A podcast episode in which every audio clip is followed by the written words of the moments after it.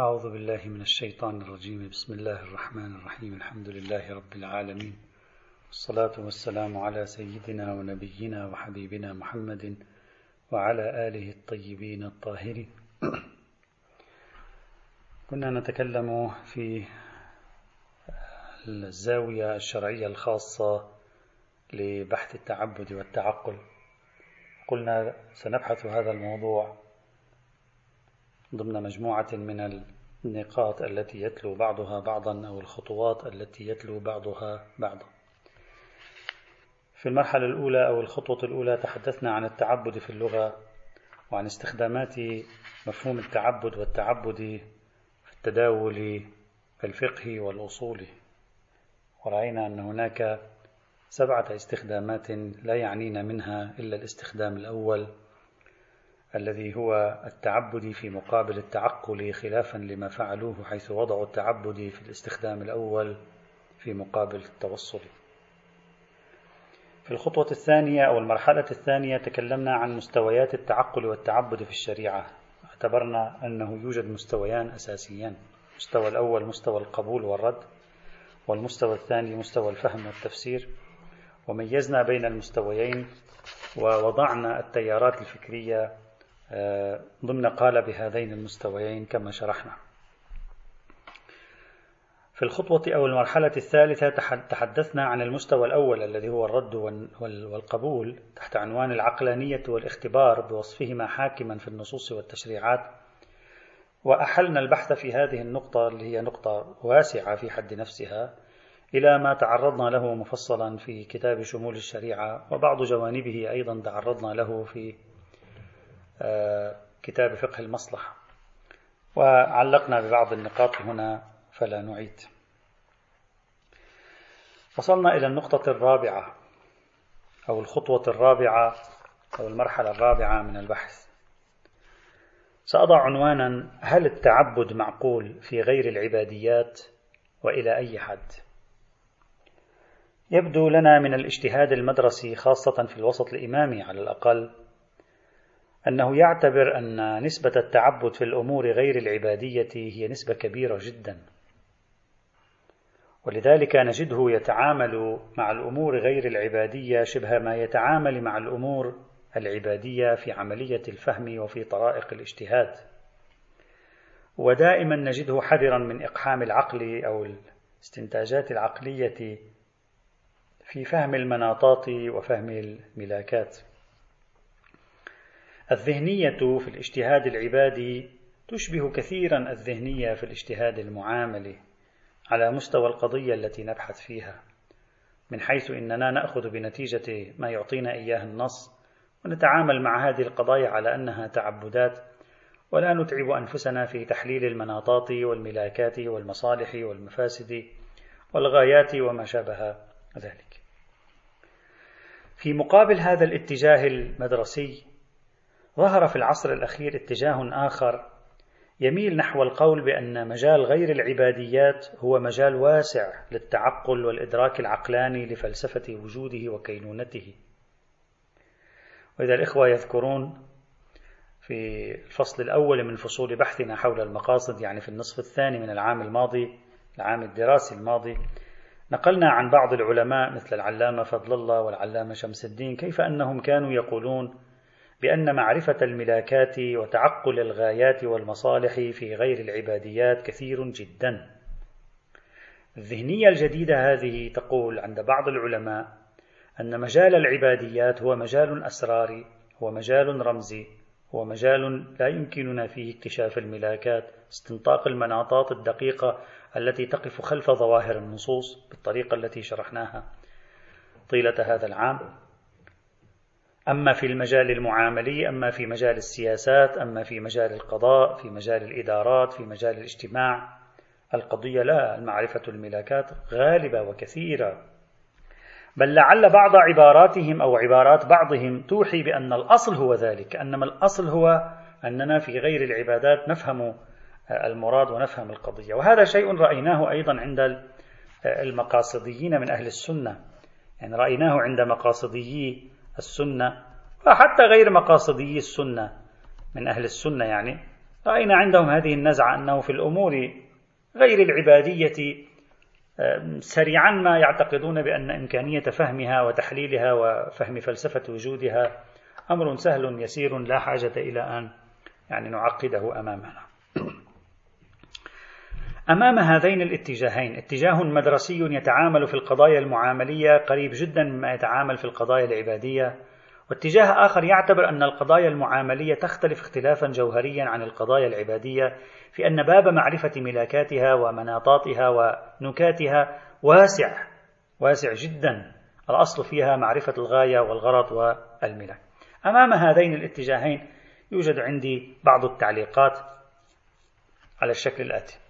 أولا إذا كان إطلاق قاعدة غلبة التعقل والفهم العقلاني في غير العباديات مرجعها إلى الاستقراء والتجربة الفقهية فهذا معناه أنه أمر توصيفي بعدي لاحق ماذا أريد أن أقول من هذا الكلام؟ أريد أن أقول الذي يقول بأن بأنه في غير العباديات باب معرفة الملاكات والمناطات والحكم والعلل باب مفتوح على مصراعيه من أين جاء بهذه الفكرة؟ ممكن أن يكون قد جاء بها من تجربته الفقهية يعني هو ذهب إلى الاجتهاد الفقهي في أبواب غير العبادات وهو استطاع بالفعل على وفق قواعده التي يجتهد من خلالها أن يفهم الملاكات والنكات والمناطات والعلل والغايات وما شابه ذلك. بمعنى أن تجربته الفقهية هي التي أعطته هذه النتيجة. طيب. إذا هذا معنى هذه النتيجة بعدية. ما معنى بعدية؟ يعني بعد التجربة الفقهية بعد الفقه. توصيفية ما معنى توصيفية؟ تصف لنا النتيجة التي توصل إليها هو. لاحقة ما معنى لاحقة؟ يعني بعد الاجتهاد لا قبل الاجتهاد. وبالتالي هذه النتيجة التي يطرحها هؤلاء لا يمكنني هنا إذا كان هذا هو مستندها لا يمكنني محاكمتها في سياق أصولي عام. ما فينا حاكمة بعلم الأصول. ما كيف أحاكمها؟ أحاكمها في الفقه. يعني أذهب إلى التجربة الفقهية من أول أبواب غير العباديات إلى آخر أبواب غير العباديات. أدرس الموضوع أناقشهم في التفصيل. هنا لا أنتم تدعون معرفة الملاك. عندي إشكال هنا هناك عندي إشكال هناك عندي إشكال. أهدم لهم هذه القاعدة الكلية أو هذه القاعدة الغالبية. إذا إذا كان منطلق الفريق الثاني الذي يرى غلبة التعقل في غير العباديات إذا كان منطلقه الاستقراء والتجربة الفقهية. هذا لا يمكنني أن أناقشه هنا. نحن هنا نناقش في بحث أصولي. هذا إذا أردت أن أناقشه أؤيده أو أعارضه فلا بد أن يكون ذلك موكولا إلى البحث الفقهي. وهذا واضح.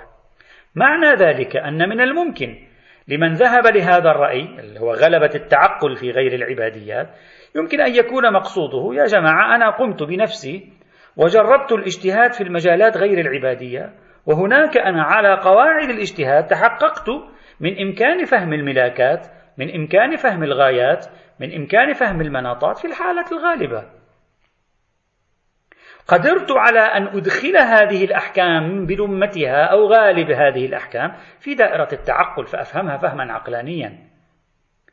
هنا لا طريق لمحاكمته كما قلت سوى بجولة فقهية معه. للتأكد من صدقية المحاولات التي يدعيها في تحقيق فهم عقلاني لمختلف هذه التشريعات. وبالتالي يكون هذا الادعاء خارجا عن إطار بحثنا لأن إطار بحثنا هو إطار تقعيدي أصولي وليس إطار نتائج التجربة الفقهية. هذا أولا. ثانيا إذا كان مراد الفريق الثاني هو أنا أضع فرضية قبلية يعني قبل أن أدخل حيز الاجتهاد في المسائل الفقهية عندي فرضية مسبقة ثابتة كلية عامة أو غالبية في غير العبادات. تقول طبيعة الأمور في غير العبادات غالبا يمكن فهم تشريعها وفلسفة وجودها. فهذه القضية ثابتة عندي من قبل فأنا أدخل إلى البحث الاجتهادي الفقهي على أساس هذه الكلية مسبقة. أدخل البحث الاجتهادي الفقهي على أساس هذه الكلية المسبقة. هنا هنا هذا الكلام يحتاج إلى دليل. ما الدليل على أنني قبل أن أخوض التجربة الفقهية؟ القاعدة تقول لي أن الأعم الأغلب من الأحكام الشرعية في باب غير العباديات مما يمكن فهم مناطاته وملاكاته وأسراره وفلسفة وجوده. هذا يحتاج إلى دليل. بل قد نقول إن الدليل قام على عكسه أو هناك عائق أمامه. نحن إذا راجعنا أطراف البحوث غير العبادية إذا راجعنا النصوص الدينية في غير العبادات تعطينا قناعة بصعوبة التكييف العقلاني فيها بسهولة. لا أقل ليس الأمر كما يصور غالبا أو دائما. كثير من الأحكام غير مفهومة. لا بمعنى أنه يستحيل فهمها بل بمعنى أننا بالفعل لا نفهمها. يعني ليست مسألة سهلة حتى أنا أدعي قاعدة مسبقة. والأمثلة كثيرة سبق أن تعرضنا لشيء من هذا القبيل. إذا كيف يمكنني أن أثبت فرضية قبلية مسبقة تقوم الاجتهادات عليها وتتضمن هذه الفرضية غلبة تحقق الوعي العقلاني بالتشريعات في غير العباديات؟ هذا أمر يبدو لي غير منطقي لا دليل عليه. لكن في الوقت نفسه في الوقت الذي نشكل بهذا الإشكال وهذا الإشكال سيرد على مثل العلامة فضل الله والعلامة شمس الدين وغيرهم ممن تحدثوا عن هذه الفكرة. في الوقت نفسه يمكننا إعادة تغيير الصياغة. تغيير الصياغة يمكن أن يصحح هذه الفكرة. ليس نفسها الصياغة الجديدة. وذلك بأن نقول الأمور غير العبادية هي في الغالب محل خبرة الإنسان والعقلاء مسبقا. يعني الإنسان لديه خبرة مسبقة بها. الإنسان يعرف التجارة من قبل يعرف كليات مصالح التجارة يعرف السياسة يعرف الأهداف في السياسة كلياتها. في مجال الإدارة في مجال الاجتماع في مجال السياسة في مجال الاقتصاد. للإنسان خبرة مسبقة تمتد إلى آلاف السنين. فماذا نقول؟ ركبوا معي الاستدلال. المقدمة الأولى الأمور غير العبادية غالبا للإنسان خبرة مسبقة بها بحسب التجربة العقلائية. هذه المقدمة الأولى. المقدمة الثانية كل ما كان للإنسان خبرة مسبقة مسبقة به بحسب التجربة العقلائية يتوقع أن يتم فهم المناطات والملاكات فيها بدرجة أكبر من الأمور العبادية. يعني منطق الأشياء هكذا يقول. لأن الأمور العبادية ليس عند العقلاء خبرة بها وبالتالي إذا سمعوها من الصعب عليهم أن يكتشفوا المناطات والملاكات. بينما الأمور العقلائية التجريبية لديهم خبرة بها إذا سمعوها احتمال أن بإمكانهم أن يكتشفوا في مساحة أكبر هذا الاحتمال منطقي أكثر. طيب هذا يعطي نتيجة أن الفقيه يجب عليه وهو يبحث في غير العباديات أن يستحضر دوما هذه الفرضية وهي احتمال اكتشاف المناطات والملاكات في غير العباديات أكبر منه في مجال العباديات وهذا معناه أنني عندما أبحث في غير العباديات يلزمني أن. أن أجعل الخبرة العقلائية المسبقة حاضرة معي لأن من الممكن أن تشكل قرينة سياقية متصلة لبية على فهم المناطات والملاكات من التشريع. هذا أين أثبتناه؟ هذه النقطة الأخيرة. أين أثبتناها؟ أنا لا أريد أثبتها. أنا أعتبرها الآن إحدى المقدمات مسلمة. أثبتناها عندما تكلمنا عن مبررات تكوين قواعد مثل مناسبات الحكم والموضوع وإلغاء الخصوصيات ونفي الفوارق. إذا تذكرون تكلمنا عن هذا الموضوع. كيف يستطيع الفهم العقلاء أن يفهم إلغاء الخصوصية أو مناسبات الحكم الموضوع؟ شرحنا تحليل ذلك وبينا أيضا استعنا بعبارة مهمة شرح مهم للسيد الشهيد الصادر إذا تذكرون. في أن السبب في ذلك أن العقلاء عندما يتلقون النص من الشارع يفهمونه في ضمن سياقاتهم التي منها خبرتهم المسبقة بالموضوع الذي يتكلم عنه. وبالتالي أحيانا تتشكل لديهم قرائن اتصالية ارتكازية تحرف النص عن ظاهره أو تعدل من الدلالة الحرفية له. وهذا شرحناه سابقا. لا نريد أن نعيد في هذا المجال. إذا النتيجة حيث إن الإنسان لديه خبرة مسبقة في القضايا غير العبادية هذا أولا. ثانيا إذا يتوقع منه كثيرا أن يكون تكون خبرته المسبقة معينا على استكشاف المناطات والملاكات من التشريعات.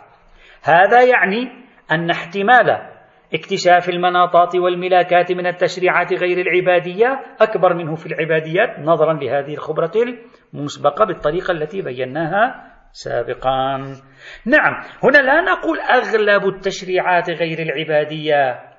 نفرض مسبقا أنها مدركة المناط والملاك. بالذهن العقلاني نتكلم. لا بل نقول نسبة المدرك منها أكبر منه في في في في المعاملات اكبر في المعاملات أكبر منه في العبادات، التوقع طبيعة الأشياء، هذا من برهان طبيعة الأشياء. إذا هذا هو مقصودهم لا بأس، أما غير ذلك فهو محل نقاش. ثالثا يوجد أمر آخر أيضا في غاية الأهمية، وهو أن الفقه المدرسي عندما يدخل مجال الاجتهاد في غير العباديات يدخله عادة بذهنية تعبدية كما قلنا.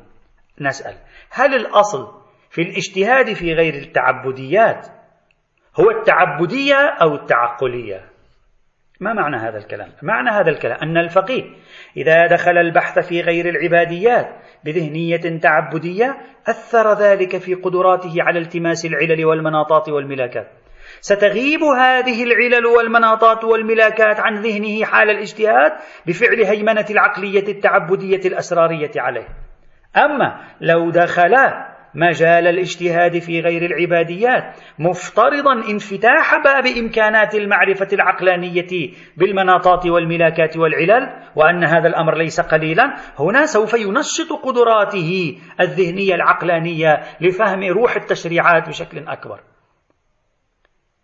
وبهذا نسجل ملاحظة نقدية. على الاجتهاد المدرسي وهي دخول الفقه غير العباديات بذهنية تعبدية هو أيضا مصادرة مسبقة غير مبرهنة. يعني أنت لا ممكن تدخل بمصادرة غالبيتها غير تعبدي ولا فيك تدخل بمصادرة غالبيتها تعبدي. بل مقتضى مناسبات الحكم والموضوع أي مقتضى تناسب طبيعة المجال غير العبادي مع خبرات العقلاء وفهومهم التجريبية. مقتضى المناسبة هذه أن يكون الأصل هو إمكان التعقل في غير العباديات إمكانا وقوعيا. لا نتكلم عن الإمكان الذاتي. لا أن الأصل هو التعبد أو غلبة التعبد أو هيمنة التعبد وبالتالي الفقيه يدخل ويبحث في كل القضايا المعاملية والسياسية والاقتصادية والاجتماعية غائبا عن ذهنية التعقل ذهنية التماس المناطات بواسطة الفهم العقلائي. هذه هي النقطة المهمة. فإذا أصالة التعبدية في متابعة الاجتهاد في غير العباديات ليست صحيحة.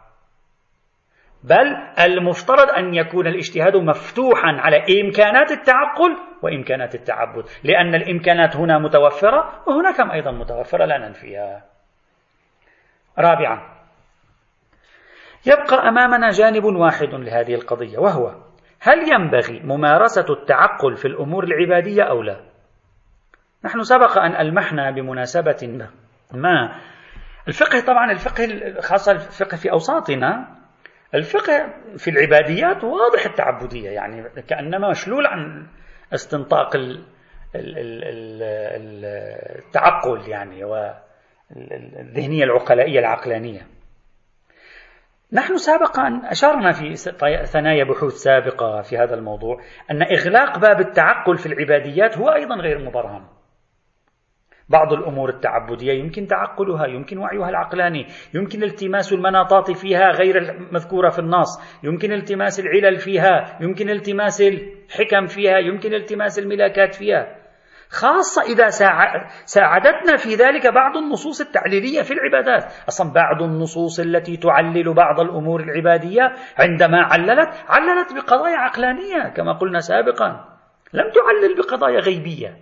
عللت بقضايا عقلانية نفهمها مسبقا نحن. خذوا على سبيل المثال. مثلا بناء على القول بأن الزكاة والخمس والجهاد والوقف من العبادات والمشهور بينهم أنها عباديات بناء على أنها من الأمور العبادية المشروطة بقصد القربة هذه النماذج الأربعة اللي هي تشكل جزءا اساسيا من باب العبادات مجال التعقل فيها واسع. لأن طبيعة موضوعاتها العقلاء يملكون خبرة مسبقة بها تقبل الخضوع للتحليل العقلاني. ماذا أريد أن أستنتج؟ أريد أن أقول الحديث عن انسداد أو شبه انسداد باب التعقل في العباديات هو حديث غير دقيق. مثل الحديث عن انسداد باب التعبد في في غير العباديات. هذا غير صحيح كما قلنا قبل قليل. نعم نسبة التعقل في العباديات أقل منها في غير العباديات ونسبة التعبد في غير العباديات أقل منها في العباديات. كما شرحنا بمنطق الأشياء وعليه. نوعية العبادة نوعية القضية المتصلة بالعبادة من حيث خبروية العقلاء بها يفرض نفسه على ولوج الفقيه للبحث بذهنية تعبدية أو بذهنية تعقلية. عدد ركعات صلاة الظهر نوعيتها مما ليس للعقلاء خبرة تجريبية سابقة بها. وبالتالي الذهنية هنا تهيمن عليها التعبدية. بينما وجوب الزكاة طبيعة فريضة الخمس طبيعة الجهاد وأحكامه من الأشياء التي للعقلاء خبرة مسبقة بها. إذا باب التعقلية فيها يكون مفتوحا أكثر. نوعية الحكم العبادي طبيعته من حيث خبروية العقلاء فيه مسبقا أو لا يفسح مجالا لإدخال خبرات العقلاء كقرائن متصلة ارتكازية كما قلنا سابقا. طبعا عندما نقول بأن ولوجنا البحث بذهنية تعبدية أو تعقلية هذا لا يعني أن النتيجة يجب أن تكون بالضرورة متناسبة مع هذه الذهنية. مثلا ممكن أنا أخوض في بحث أفتح فيه إمكانات التحليل العقلاني ولكن النتيجة تكون تعبدية لا أوفق. ممكن أخوض في بحث أسد فيه باب التحليل العقلاني لكن صدفة أجد أن التعبدية فيه غير منطقية اكتشفت فيه نكتة عقلانية. نتيجة شيء والباب الذي نلج فيه البحث الفقهي شيء آخر. وعليه وعليه. في باب العباديات ما عندنا أصالة التعبد. في باب غير العباديات ما عندنا أصالة التعقل. ولا عندنا غلبة التعبد وغلبة التعقل. ولا عندنا دوام التعبد ولا دوام التعقل. القضية مربوطة بطبيعة الموضوع وصلة هذا الموضوع بإمكانات التعقل فيه من حيث خبرة العقلاء في هذا الموضوع كما أشرنا في بحث مناسبات الحكم والموضوع فقد يكون عباديا وقد يكون غير عبادي. نوعا الأمور غير العبادية أقرب لخبروية العقلاء من الأمور العبادية خاصة العبادات المحضة مثل الصلاة مثل الصوم مثل الحج وما شابه ذلك. طيب هذه الخطوة الخامسة التي وضعناها تحت عنوان هل التعبد معقول في غير العباديات وإلى أي حد؟ يعني بعبارة أخرى هل التعبد معقول في غير العباديات؟ وهل التع... وهل التعقل يعني بالعكس التعقل معقول تعقل في العباديات أو لا؟ يعني على الجانبين أيضا. هذه كانت النقطة أو الخطوة الرابعة. سابقا كان نعم الخطوة الرابعة. الخطوة الخامسة. هل التعبد ظاهرة استلابية غير صحية وفقا لقراءة داخل دينية أو لا؟ ماذا أقصد من هذا العنوان؟ هنا أنا لن أبحث في موضوع التعبد من زاوية خارج دينية. سأقرأ موضوع التعبدية من, من زاوية داخل دينية. يعني أنا داخل الفضاء الديني هذه المرة. التعبد في القراءة الدينية له ليس فيه قبح أخلاقي بل على العكس فيه حسن أخلاقي لأنه يعبر عن التسليم لله سبحانه وتعالى يعبر عن الانصهار في الإرادة المطلقة له سبحانه. وهذا المفهوم سام في الفكر الديني. لأن الشخص الذي لا تنكشف له المصالح والغايات والمسارات وفي الوقت عينه يلتزم بما يقوله له مولاه هو إنسان منصهر في المولى طائع. مفهوم الطاعة مفهوم التسليم مفهوم التوكل مفهوم الثقة بالله مفهوم الخضوع الكامل له. هذه من المفاهيم التي امتدحتها النصوص الدينية في الأديان الإبراهيمية الثلاثة. الأمر يغدو أكثر قوة في التسليم عندما الإنسان في ذهنه يبدو له أن هذا الحكم غريب. ومع ذلك يستسلم له. قوة التسليم هنا تظهر أكثر.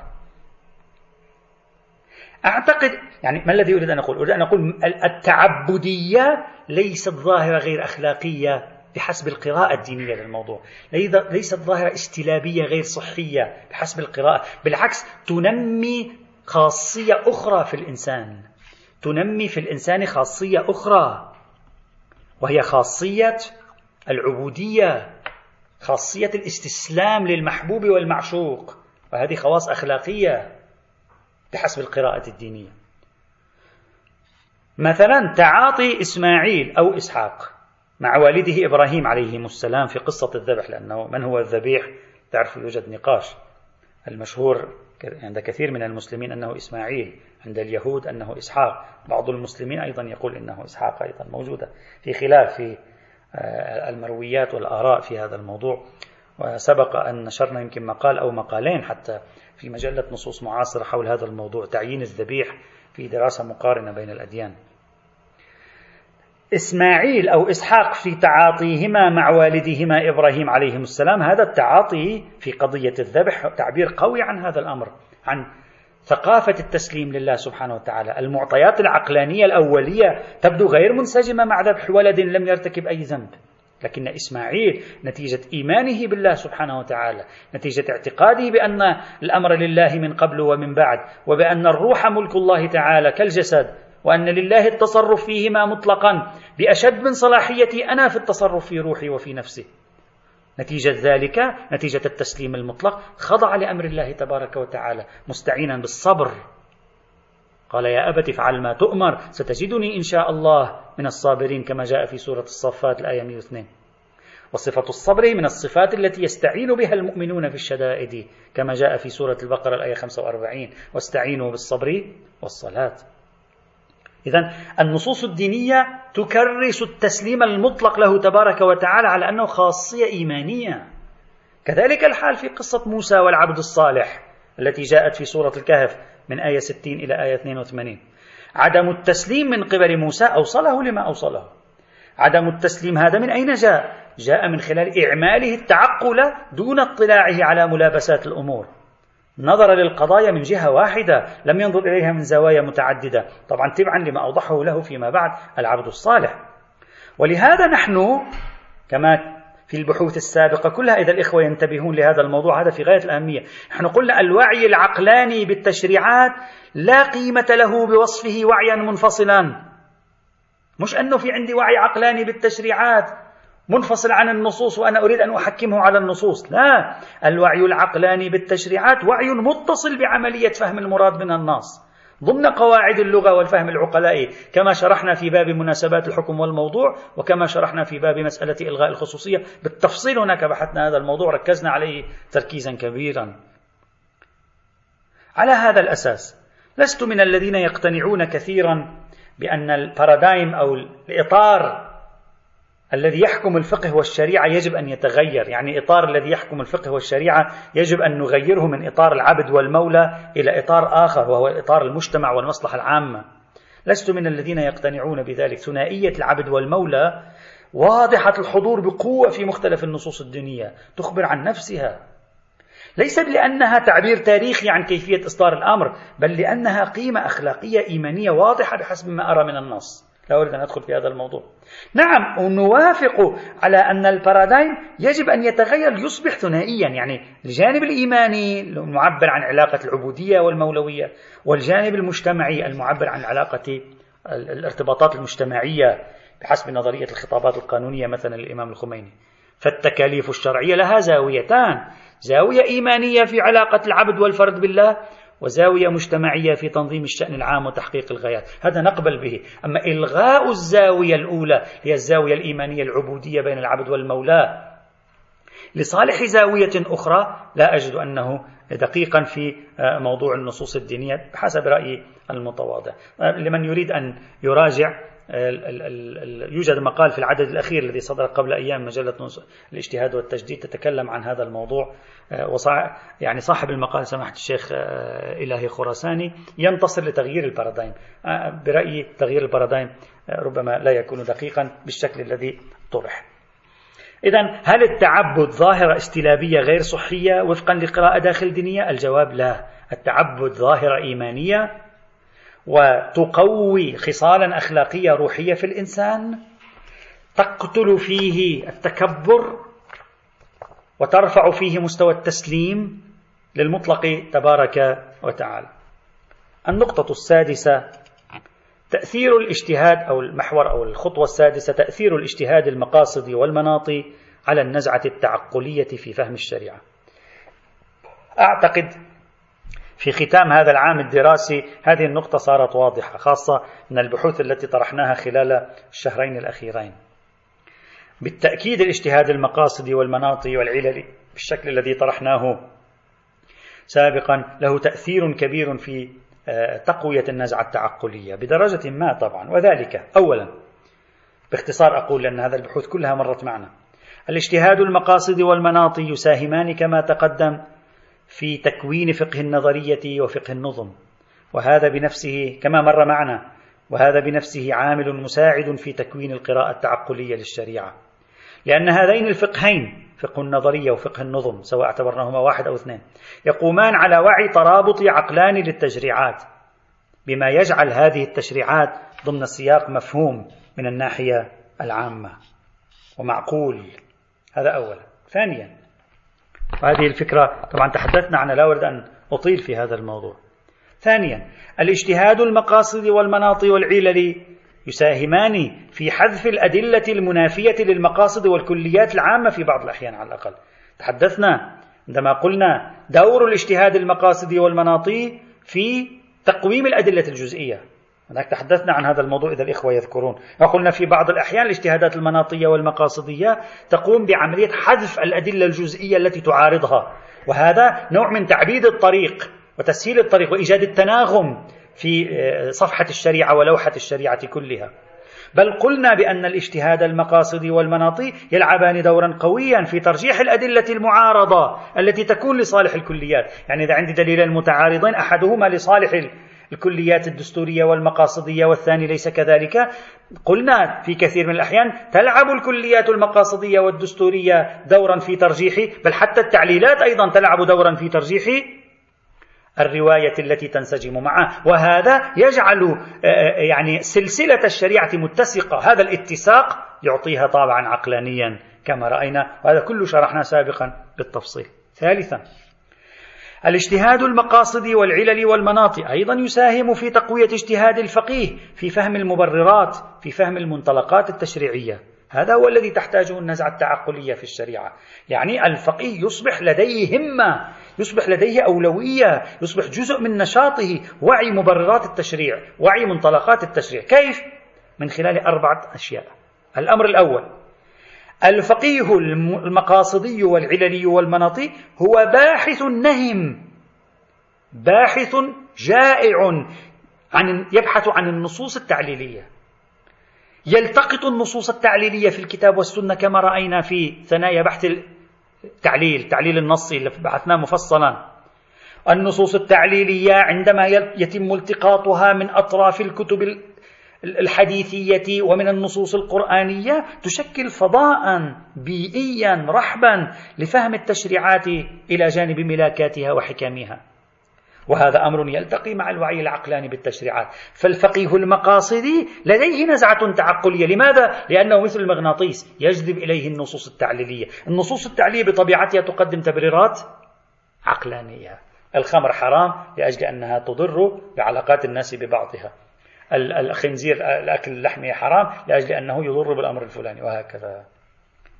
هذا الأمر الأول. الأمر الثاني الفقيه المقاصد والعلل والمناطي متحمس للنزعة التعقلية خادم لها. لماذا؟ لأنه فقيه ناشط في مجال استحضار الوعي العقلاني. الملاكي والمناطي يعني الحاف بالنصوص بوصفه قرينة متصلة دبية.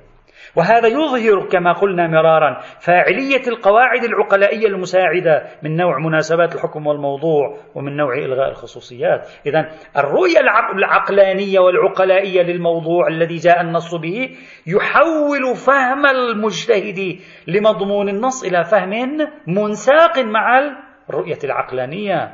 وهذه نقطة مهمة أيضا.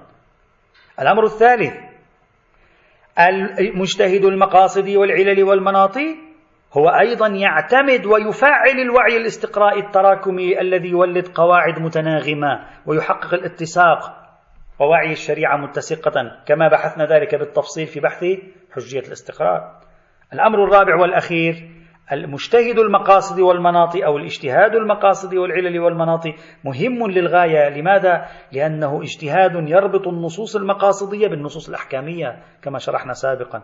هو لا يتجاهل النصوص المقاصدية ولا يتجاهل النصوص الأحكامية بل يقوم بعملية الربط بينهما وهذا يؤدي إلى إيجاد اتساق وتناغم بين أجزاء الصورة. طبعا هذا كله لا يعني أن كل الشريعة ها? انتبهوا لا يعني أن كل الشريعة صارت عقلانية. بل نقول نسبة العقلانية ترتفع حينئذ في فهم الشريعة. وهذا معناه أن الاجتهاد المقاصدي والاجتهاد المناطي يساعدان ويؤثران في رفع منسوب النزعة التعقلية في فهم الشريعة دون أن يلغي التعبد. أبدا. دون أن يلغي حضور التعبد ودون أن يلغي أنني إذا لم أستطع أن أتعقل حكما شرعيا إذا علي أن أرفضه. لا أستسلم له. بهذا نجمع بين أطراف هذه القضية المهمة في هذا السياق. إذا استعرضنا في الزاوية الشرعية الخاصة ست خطوات. الخطوة الأولى التعبد مفهومه استعمالاته ومرادنا منه. الخطوة الثانية مستويات التعقل والتعبد مستوى القبول والرد ومستوى الفهم والتفسير.